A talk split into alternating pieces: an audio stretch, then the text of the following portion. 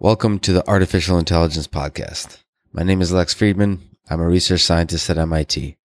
If you enjoy this podcast, please rate it on iTunes or your podcast provider of choice, or simply connect with me on Twitter and other social networks at Lex Fridman, spelled F-R-I-D. Today is a conversation with Yoshua Bengio. Along with Geoff Hinton and Yann LeCun, he's considered one of the three people most responsible for the advancement of deep learning during the 1990s and the 2000s and now. Cited 139,000 times, he has been integral to some of the biggest breakthroughs in AI over the past three decades.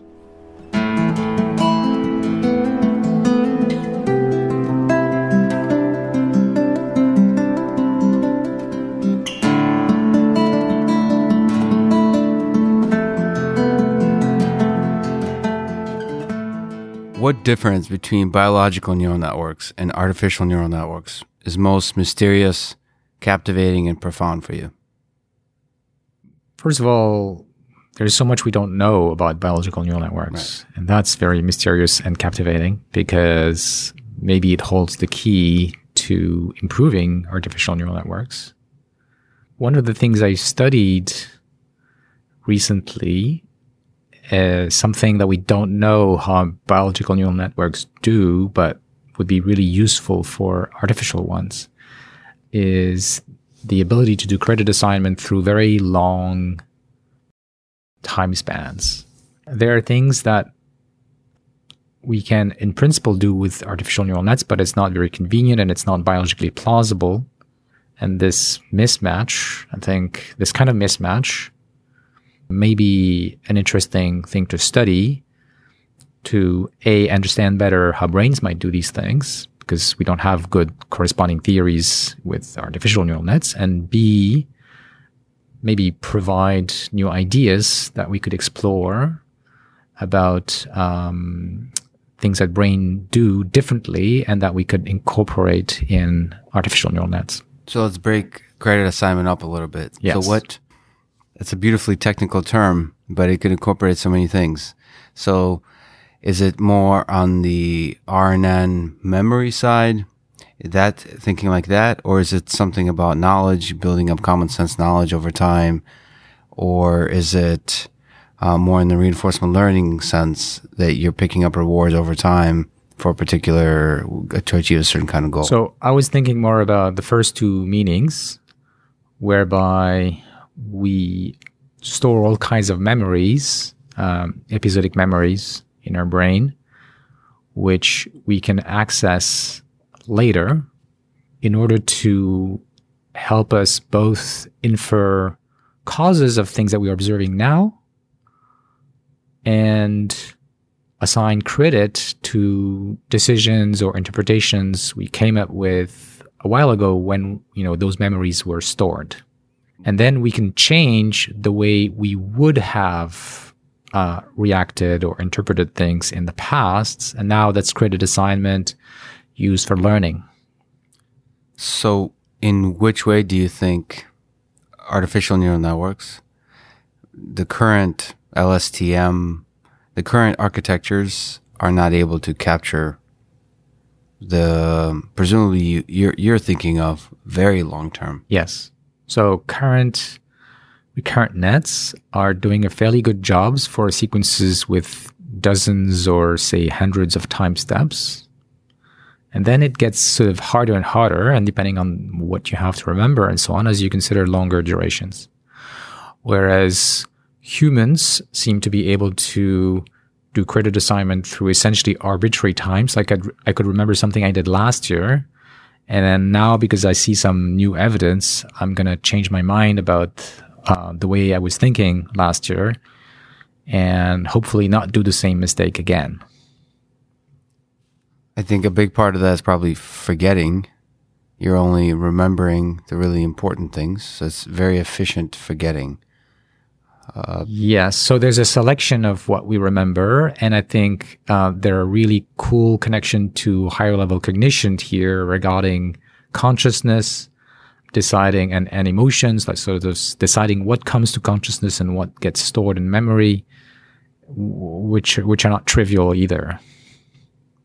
So you've been at the forefront there all along, showing some of the amazing things that neural networks, deep neural networks can do in the field of artificial intelligence is just broadly in all kinds of applications. But uh, we can talk about that forever. But what, in your view, because we're thinking towards the future, is the weakest aspect of the way deep neural networks represent the world? What is the, what is, in your view, is missing? So current Currently. current state of the art neural nets trained on large quantities of images or texts have some level of understanding of you know what explains those data sets, but it's very basic. It's it's very low level and it's not nearly as robust and abstract and general as our understanding. Okay, so that doesn't tell us how to fix things, but I think it encourages us to think about how we can uh, maybe train our neural nets differently so that they would focus, for example, on causal explanation, something that we don't do currently with neural net training. Also, one thing I'll talk about in my talk this afternoon is instead of learning separately from images and videos on one hand and from text on the other hand, we need to do a better job of um, jointly learning about language and about the world to which it refers. So that you know both sides can help each other. We need to have good world models in, in our neural nets for them to really understand sentences which talk about what's going on in the world and i think we need language input to help provide clues about what high level concepts like semantic concepts should be represented at the top levels of these neural nets. In fact, there is evidence that the purely unsupervised learning of representations doesn't give rise to high level representations that are as powerful as the ones we're getting from supervised learning. Mm-hmm. And so the, the, the clues we're getting just with the labels, not even sentences, is already very powerful. Do you think that's an architecture challenge or is it a data set challenge? Neither. Uh, I'm tempted to just end it there. No. but, uh, Okay, so can you elaborate yes. slightly? yes. Uh, of course, data sets and architectures are, are something you want to always play with, but but I think the crucial thing is more the training objectives, the training frameworks.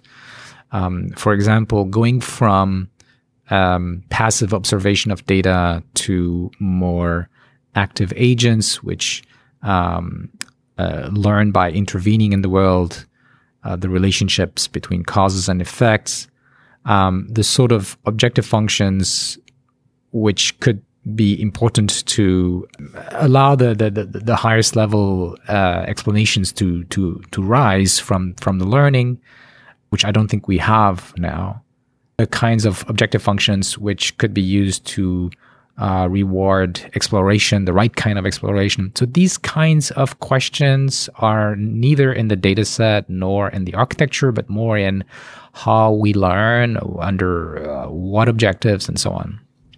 Yeah, that's uh, I've, I've heard you mention in several contexts the idea of sort of the way children learn, they interact with objects of the world, and it seems uh, fascinating because, uh, in some sense, except with some cases in reinforcement learning, that idea is not part of the learning process uh, in uh, artificial neural networks. It's almost like, do you envision something like uh, an objective function saying, you know what?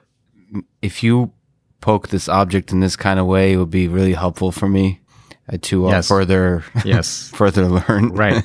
Right. so, sort of almost guiding some aspect of right, the learning. right, right, right. So I was talking to Rebecca Saxe just uh, an hour ago, and she was talking about lots and lots of evidence from uh, infants seem to clearly pick what interests them in, in a directed way. And so they're not passive learners. They they focus their attention on aspects of the world which are most interesting, surprising in, in a non-trivial way that makes them change their theories of the world. So uh, that's a fascinating view of the future progress, but on a on a more maybe boring uh, question, do you think going deeper and large? So, do you think just increasing the size of the things that have been increasing a lot in the past few years will will also make significant progress? So, some of the representational issues that you you mentioned that they're kind of shallow in some sense Oh, shallow. You mean prior- in, in the sense of abstraction? abstra- in the sense of abstraction. They're not getting some. Like Yeah, you I said, don't. I don't think that having More- more depth in the network, in the sense of instead of hundred layers, we have ten thousand, is going to solve our problem. You don't think so? No. Is that obvious to you? Yes. What is clear to me is that engineers and companies and labs and grad students will continue to tune architectures and explore all kinds of tweaks to make the current state of the art slightly ever slightly better. Right. But I don't think that's going to be nearly enough. I think we need some fairly drastic changes in the way that we're considering learning to achieve the goal that these learners actually understand in a deep way the environment in which they are, uh, you know, observing and acting. But I, I guess uh, I was trying to ask a question that's more interesting than just more layers.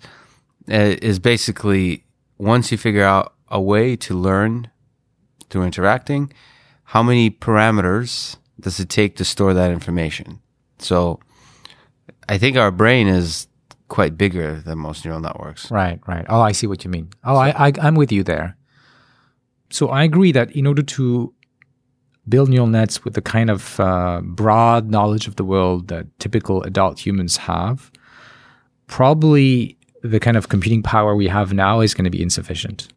So, well, the good news is there are hardware companies building neural net chips, and so it's going to get better.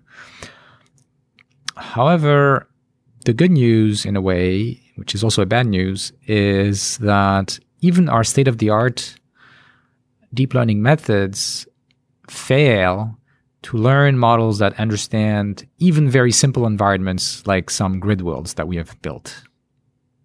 Even these fairly simple environments, I mean, of course, if you train them with enough examples, eventually they get it. Right? But it's just like instead of what instead of uh, what humans might need just uh, dozens of examples, these things will need millions, right? For very, very, very simple tasks. And so I think there's an opportunity for academics who don't have the kind of computing power that, say, Google has, um, to do really important and exciting research to advance the state of the art in uh, training frameworks, learning models, uh, agent learning in even simple environments that are synthetic, that seem trivial, but yet current machine learning fails on. You talked about priors and common sense knowledge. It seems like uh, we humans take a lot of knowledge for granted. Uh, so, what what's your view of these priors of forming this broad view of the world, or this accumulation of information, and how we can teach neural networks or learning systems to pick that knowledge up? So, knowledge, you know, for a while, the artificial intelligence uh, may- maybe in the 80s like there's a time where knowledge representation knowledge acquisition expert systems i mean the, the symbolic ai was was a view was an interesting problem set to solve and it, it was kind of put on hold a little bit it seems like Because it doesn't work. it doesn't work. That's right. But that's right. But the goals of that, Remain important. yes, remain important. And, and how do you think those goals can be addressed? Right. So first of all, I believe that uh, one reason why the the classical expert systems approach failed is because a lot of the knowledge we have. So you talked about common sense, intuition. Um, there's a lot of knowledge like this which is not consciously accessible. There are lots of decisions we're taking that we can't really explain, even if sometimes we make up a story.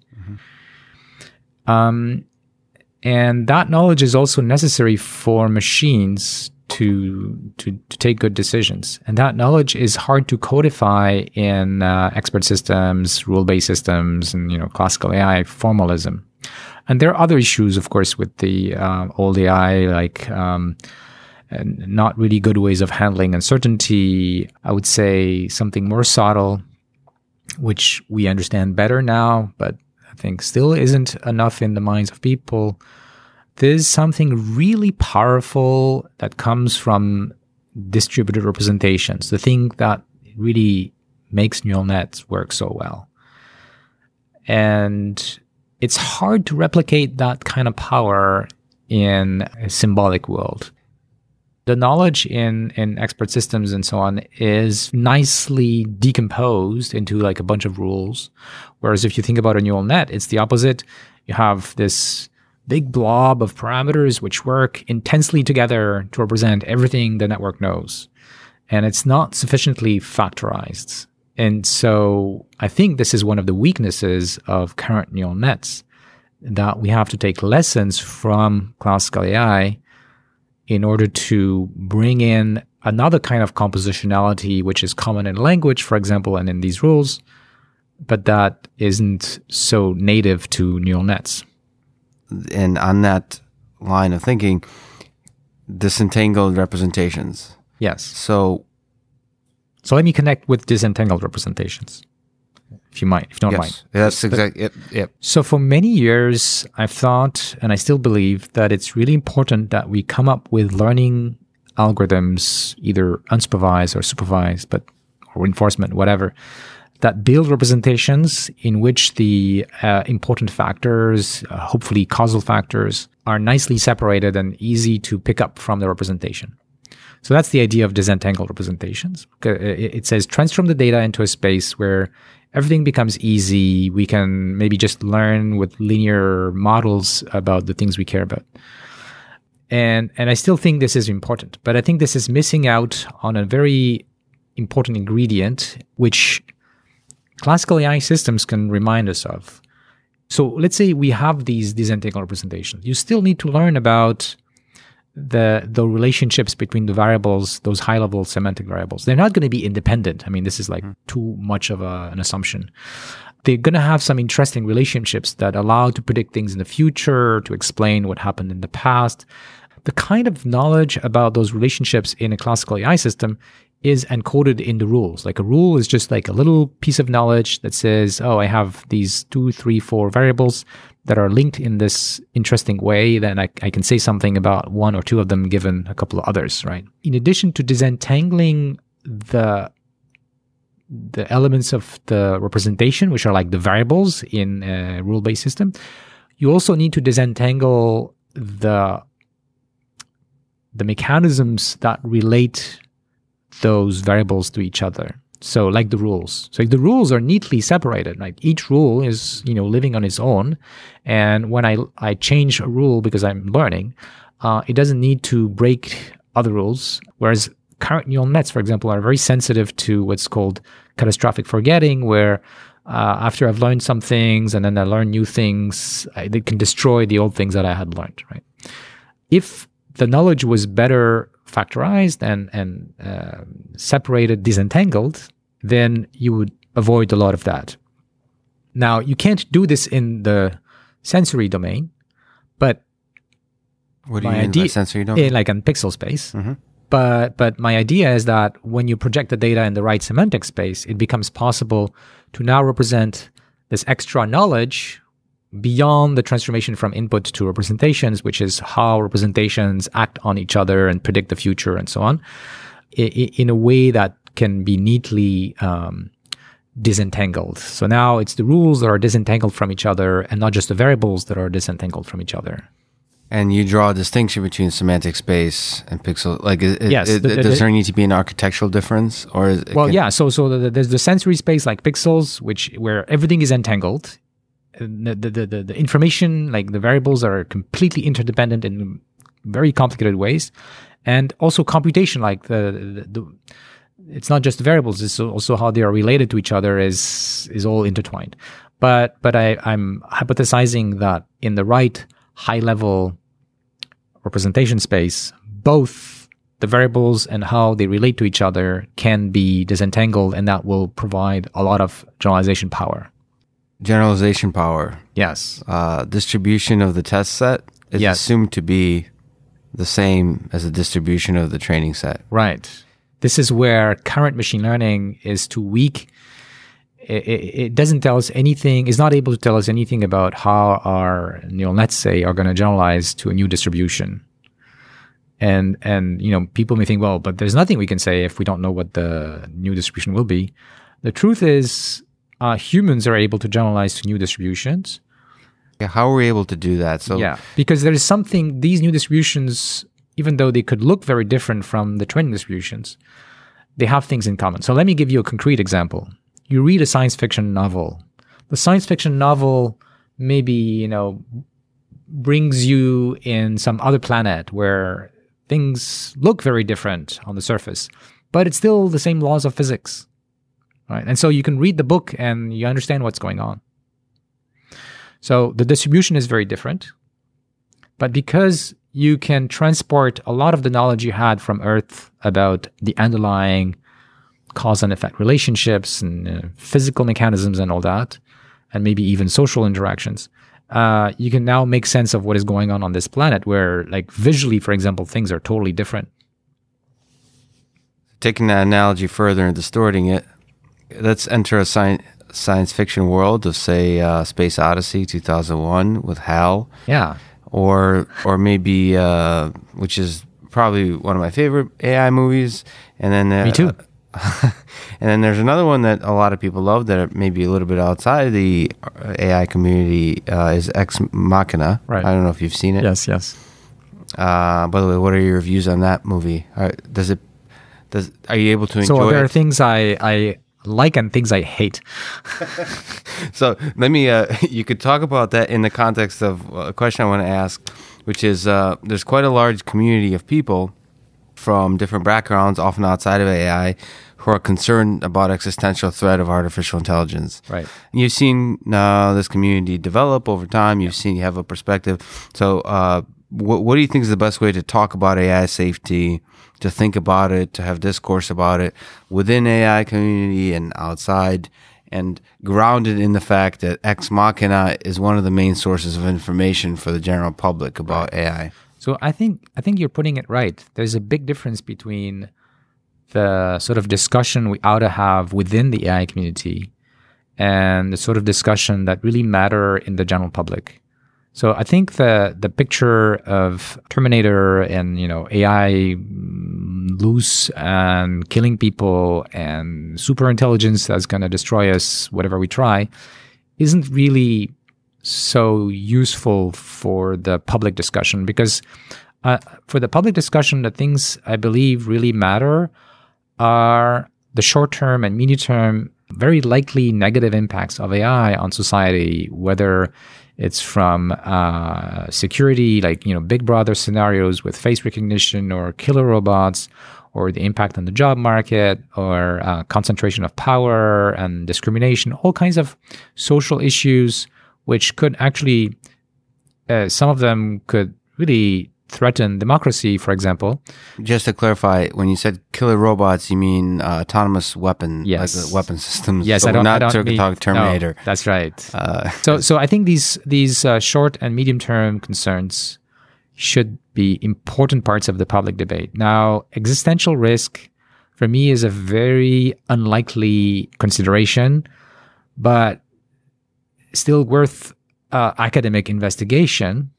In the same way that you could say, should we study what could happen if a meteorite, you know, came to Earth and destroyed it? So I think it's very unlikely that this is going to happen in or happen in, in a reasonable future. It's it's very um, the the sort of scenario of uh, an AI getting loose goes against my understanding of at least current machine learning and current neural nets and so on. It, it, it's not plausible to me. But of course, I don't have a crystal ball, and who knows what AI will be in 50 years from now. So I think it is worth that scientists study those problems. It's just not a pressing question as far as I'm concerned. So before I continue down that line, I have a few questions there. But what what what uh, what do you like and not like about Ex Machina as a movie? Because I I actually watched it for the second time and enjoyed it. I, I hated it the first time, and I enjoyed it quite a bit more the second time when I sort of learned to accept uh, certain pieces of it. Uh, see see it as a concept movie. How what was your experience? What what, what were your thoughts? So the negative is the picture it paints of science is totally wrong. Science in general and AI in particular. Science is not happening uh, in some uh, hidden place by some you know really smart guy. One person. One person. This is totally unrealistic. This is not how it happens. Even a team of people in some isolated place will not make it. Science moves by small steps thanks to the collaboration and um, community of a large number of people interacting. And um, all the scientists who are expert in their field kind of know what is going on, even in the industrial labs. It's information flows and, and leaks and so on. And, and, um, and the spirit of it is very different from uh, the way science is painted in, in this movie. Yeah, let me let me ask on that on that point. It's been the case to this point that kind of even if the research happens inside Google or Facebook inside companies, it still kind of comes out. Absolutely. Ideas come out. Absolutely. Do you think that will always be the case with AI? Is it is it possible to bottle ideas to the point where there's a set of breakthroughs that go completely undiscovered by the general research community? Do you think that's even possible?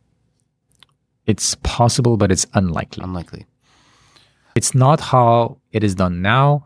It's not how I can foresee it in, in the foreseeable future.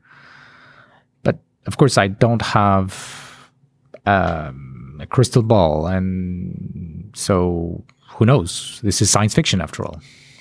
But, but usually I think science it's ominous that the lights went off during during that discussion. So the problem again, there's a you know one thing is the movie, and you could imagine all kinds of science fiction. The problem with for me, maybe similar to the question about existential risk, is that this kind of movie paints such a, a a wrong picture of what is actual you know the actual science and how it's going on that that it, it, can have unfortunate effects on people's understanding of current science, and and so that's kind of sad. There's an important principle in research, which is diversity. So, in other words, research is exploration. Research is exploration in, in, the space of ideas. And different people will focus on different directions. And this is not just good, it's essential. So, I'm totally fine with people exploring directions that are contrary to mine or look orthogonal to mine. It's, I, I, and more than fine. I think it's important. I and my friends don't claim we have universal truth about what will, especially about what will happen in the future. Now, that being said, we have our intuitions and then we act accordingly, according to where we think we can be most useful and where society has the most to gain or to lose. We should have those debates and, um, and and and not end up in a society where there's only one voice and one way of thinking and research money is spread out so so disagreement is uh, is a sign of uh, good research good science so. Yes. The idea of bias in in the human sense of bias. Yeah uh, how do you think about instilling in machine learning something that's aligned with human values in terms of bias. We in, intuitively as human beings have a concept of what bias means, of what fundamental respect for, for uh, other human beings means. But how do we instill that into machine learning systems? Do you think? So I think there are short-term things that are already happening, and then there are long-term things that we need to do. In the short term, there are techniques that have been proposed and I think will continue to be improved and maybe alternatives will come up to take data sets in which we know there is bias, we can measure it. Pretty much any data set where humans are, you know, being observed taking decisions will have some sort of bias, discrimination against particular groups and so on. And we can use machine learning techniques to try to build predictors, classifiers that are going to be less biased. Uh, we can do it, for example, using adversarial methods to make our systems less sensitive to these variables we should not be sensitive to.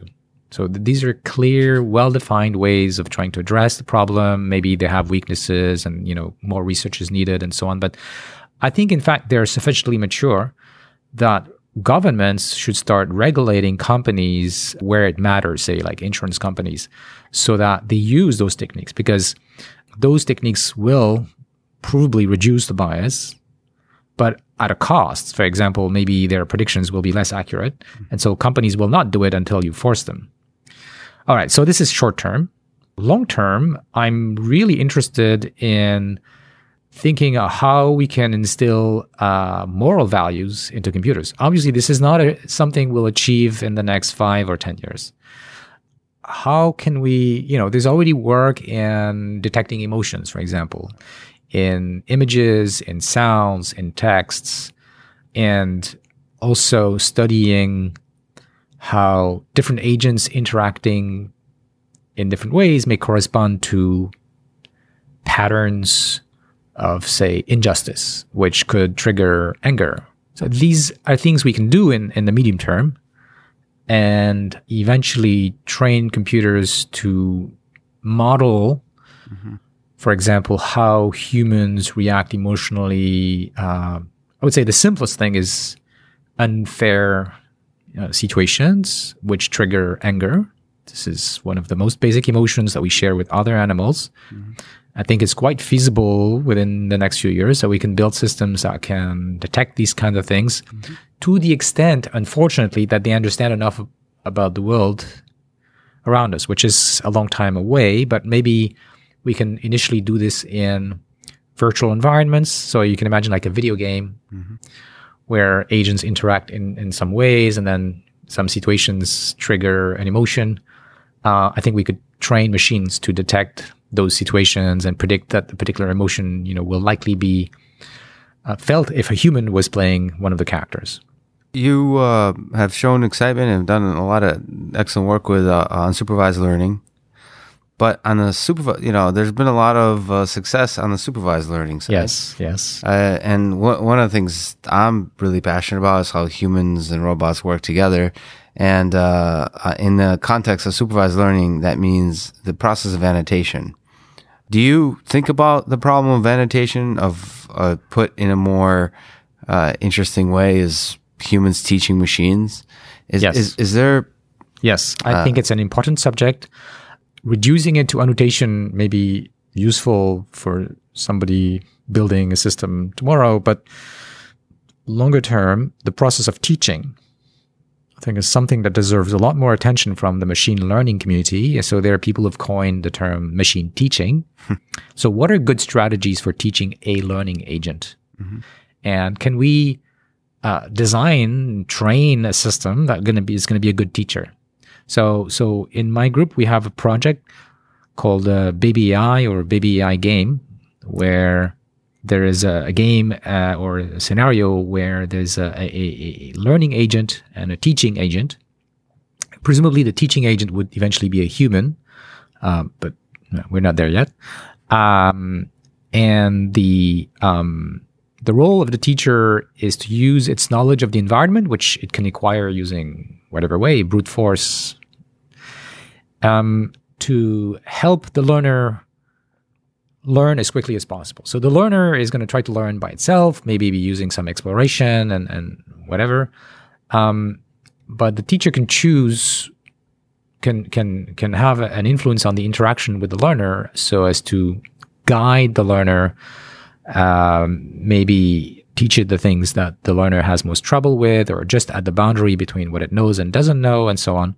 So there's there's a there's a tradition of these kind of ideas from other fields and um, uh, like tutorial systems, for example, and AI. Um, and and of course, people in, in, in the humanities have been thinking about these questions. But I think it's time that machine learning people um, look at this because in the future we'll have more and more uh, human machine interaction mm-hmm. with a human in the loop And I think understanding how to make this work better. All the problems around be, that are very interesting and yes. not sufficiently addressed. You've done a lot of, of work with language too. What aspect of um, the traditionally formulated Turing test, a test of natural language understanding and generation, in your eyes is the most difficult of, of conversation? What in your eyes is the hardest part of conversation to solve for machines?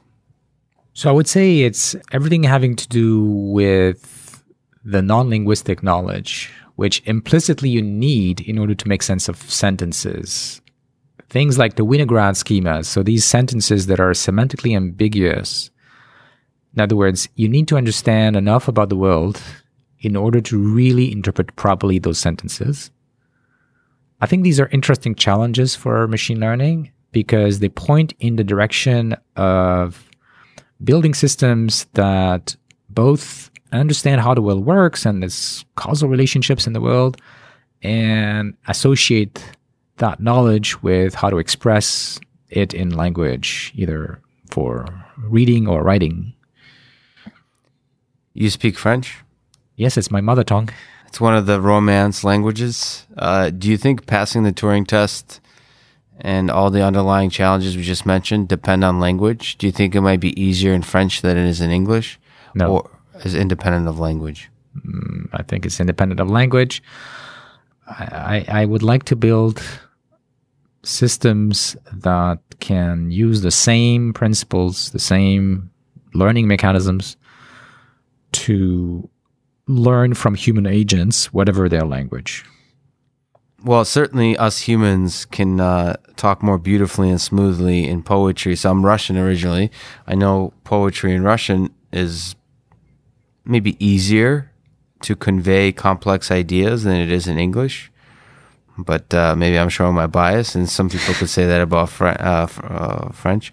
But uh, of course, th- the goal ultimately is our human brain is able to utilize any kind of those languages to use them as tools to convey meaning. Yeah. Of course, there are differences between languages, and maybe some are slightly better at some things. But in the grand scheme of things, uh, where we're trying to understand how the brain works and language and so on, I think these differences are minute. So you've lived uh, perhaps through an AI winter of sorts. Yes. How did you stay warm and uh, continue with, with, your research? stay warm with friends. with friends. Okay, so f- it's important to have friends. And uh, what have you learned from the experience? Listen to your inner voice. Don't, you know, be trying to just please the crowds and the fashion. And uh, if you have a strong intuition about something, that is not contradicted by actual evidence, go for it. I mean, it could be contradicted by people, but, not your own instinct of based on everything you've so learned. So of course, of course, you have to adapt your beliefs when your experiments contradict those beliefs. But but you have to stick to your beliefs, otherwise, uh, it's it's it's what allowed me to go through those years. It's what allowed me to persist in directions that you know took time whatever other people think took time to mature and you know, bring fruits. So history of ai is marked with these uh, of course it's marked with technical breakthroughs but it's also marked with these seminal events that capture the imagination of the community. Most recent i would say uh, alphago beating the world champion human go player was one of those uh, moments. What do you think the next such moment might be? Okay, so first, first of all, I think that these so-called seminal events are overrated. uh, as I said, science really moves by small steps. Now, what happens is you make one more small step, and it's like the the drop that uh, you know allows to uh, that fills the bucket. And and uh, and then you have drastic consequences because now you're able to do something you were not able to do before. Or now say the cost of building some device or solving a problem becomes um, cheaper than what existed and, and you have a new market that opens up right? So so especially in the world of uh, commerce and, and applications the impact of a small scientific progress could be huge. Um, but in the science itself, I think it's very, very gradual and. Um, where are these steps being taken now? So there's unsupervised, uh, right? Uh, so if I look at if I look at one trend that I like in uh, in in my community, um, so for example, in, in, at Mila in my institute, what are the two hottest topics? GANs and reinforcement learning. Even though uh, in, in Montreal in particular, like reinforcement learning was something pretty much absent just two or three years ago. So it, it, there's really a big interest from students, and there's a big interest from people like me. so I would say this is something where we're going to see more progress, even though it hasn't yet provided much in terms of actual industrial fallout. Like even though there's AlphaGo, there's no like Google is not making money on this right now. But I think over the long term, this is really, really important for many reasons. So in other words, agent, I would say reinforcement learning maybe uh, more generally agent learning because it doesn't have to be with rewards. It could be in all kinds of ways that an agent is learning about its environment.